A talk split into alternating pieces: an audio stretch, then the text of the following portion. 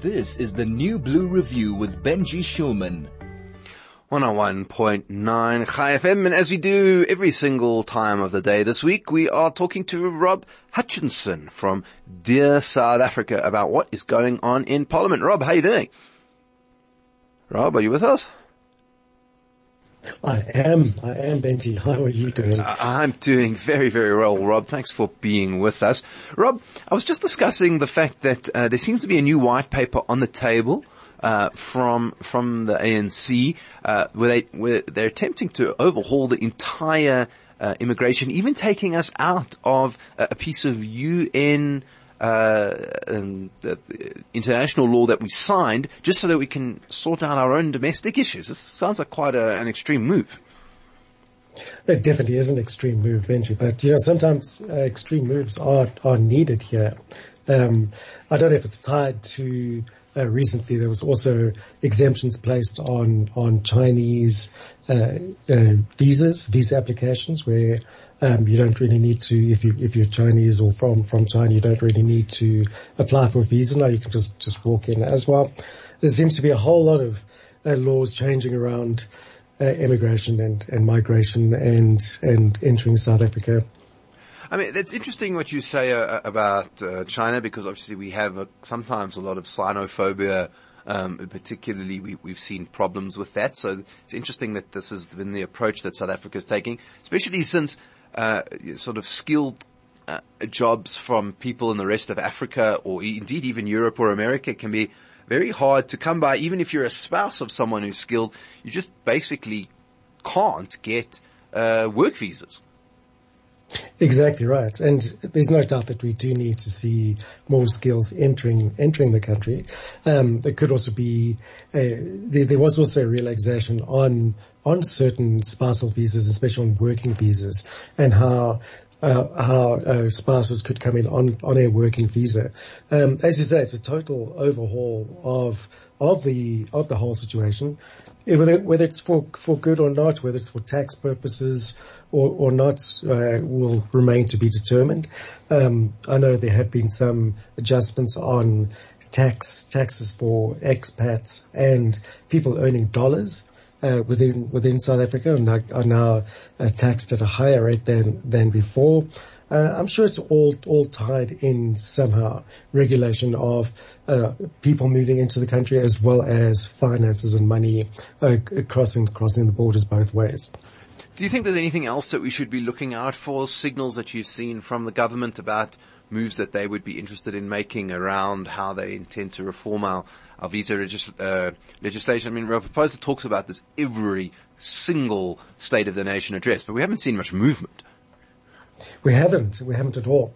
And I think because there's there's a lot of opposition that, that does come from from within and from the business sector as well.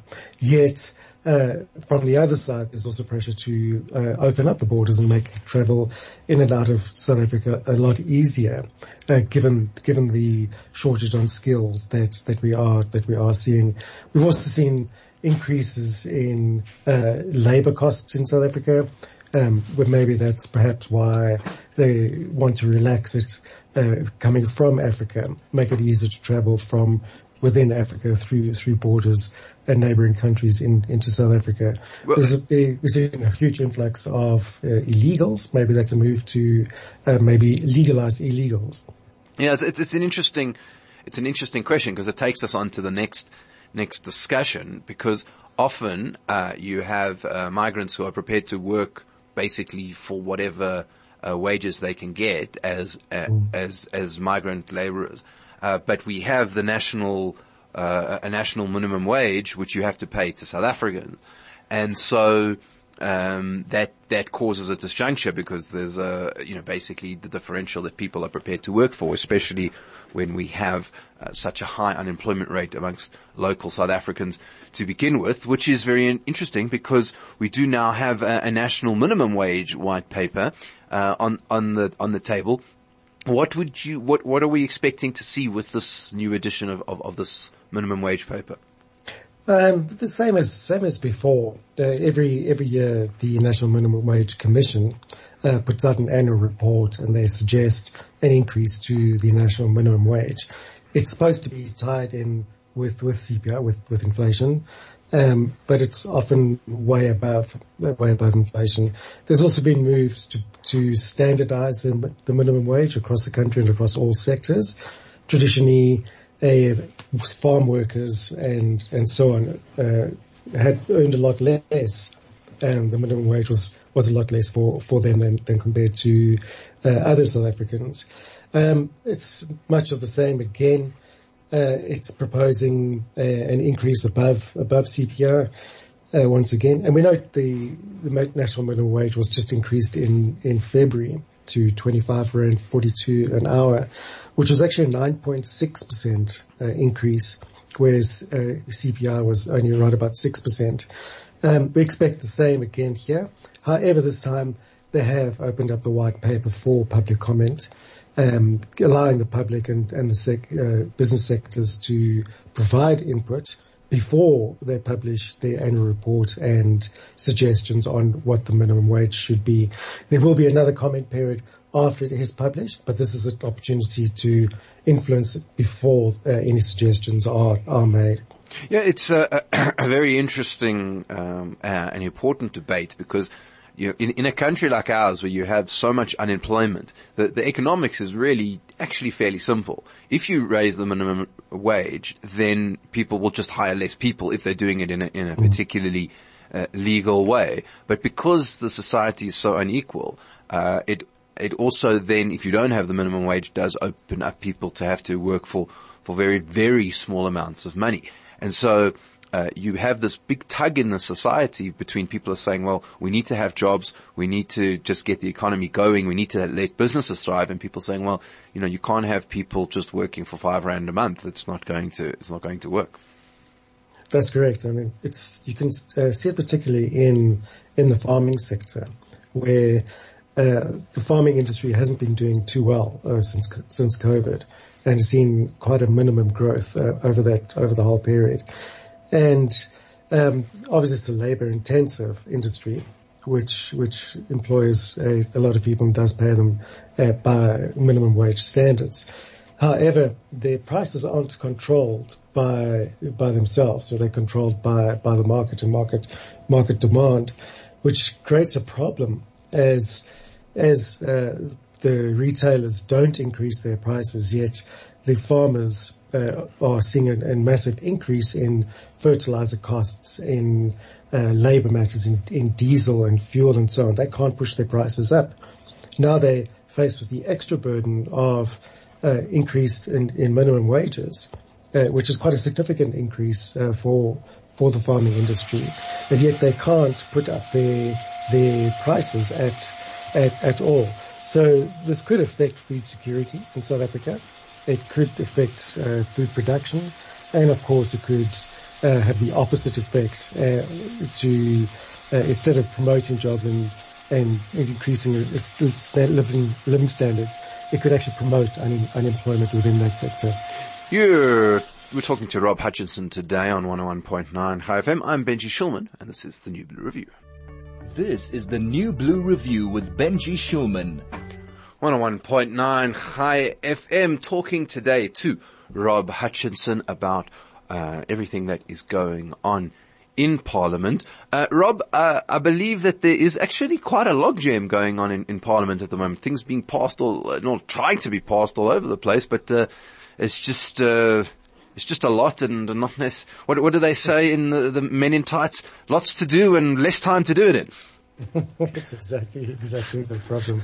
There's an incredible amount of of bills being passed or presented in in Parliament right now, and not surprising given it's we approaching the the elections, the 2024 elections, and of course it'll be the uh, sixth Parliament will dissolve and then seventh Parliament will will will take over. And, and, of course, the, any bills that are on the agenda, actually, from what I understand, they reset them uh, after an election. Is that correct? That's absolutely correct. Yeah, that's that's exactly what I was what I was going to say. Is that anything that hasn't been started or, or finalised gets has to be restarted by new by the new committees uh, in in the in the seventh Parliament. Which means that towards the end of this year, from now from now on until the election day, it's going to be chaos, absolute chaos. And I've already seen it. There's just so much coming out now. We just can't keep up at all. Um, Mike Lubo uh, has sent us a message um, to say thank you. For, first of all, thank you, Mike, for sending us a message. Says, I've been in the electronics, electrical industry for over 30 years, and the big Chinese businesses are killing SA businesses. Most Chinese uh, uh, wholesalers are not charging VAT and are doing millions of rands of cash turnover a day, uh, and import and export taxes are being uh, and standards are being bypassed, and the government is losing. Okay, so thank you, Mike, and I suppose that that goes towards uh, our discussion about uh, that we were talking about with the with the immigration. Mm. So it's I guess part of that. now. Uh, Rob, uh, I, am sure uh, if you're like Mike Lubo and you've enjoyed this discussion today, uh, you will uh, be happy to know uh, that you will get to enjoy Rob a little bit more this week than than normal. Rob. Yes, absolutely. Yeah, I'm filling in for for Michael McKenna this afternoon on the Overdrive show from four until six, and then again tomorrow. It should be uh, having some great time within in studio there join us, Benji. Let's let's make a meal of this whole thing. It's it will be wonderful. well, it sounds fantastic. If you if you haven't had your fill of Rob Hutchinson on 101.9 Chai FM, you will definitely uh, be able to do so. But for the moment, Rob, thank you so much, uh, and enjoy your time on the on the on the serious hot seat uh, this, this this coming afternoon and Tuesday. Oh, I will do so, Benjamin. Thank you. Thank you very much. And thanks to your listeners. There we go. Bringing us to the end of the show for today. Thank you to the whole team who puts things together. Mashadi, who is on the production.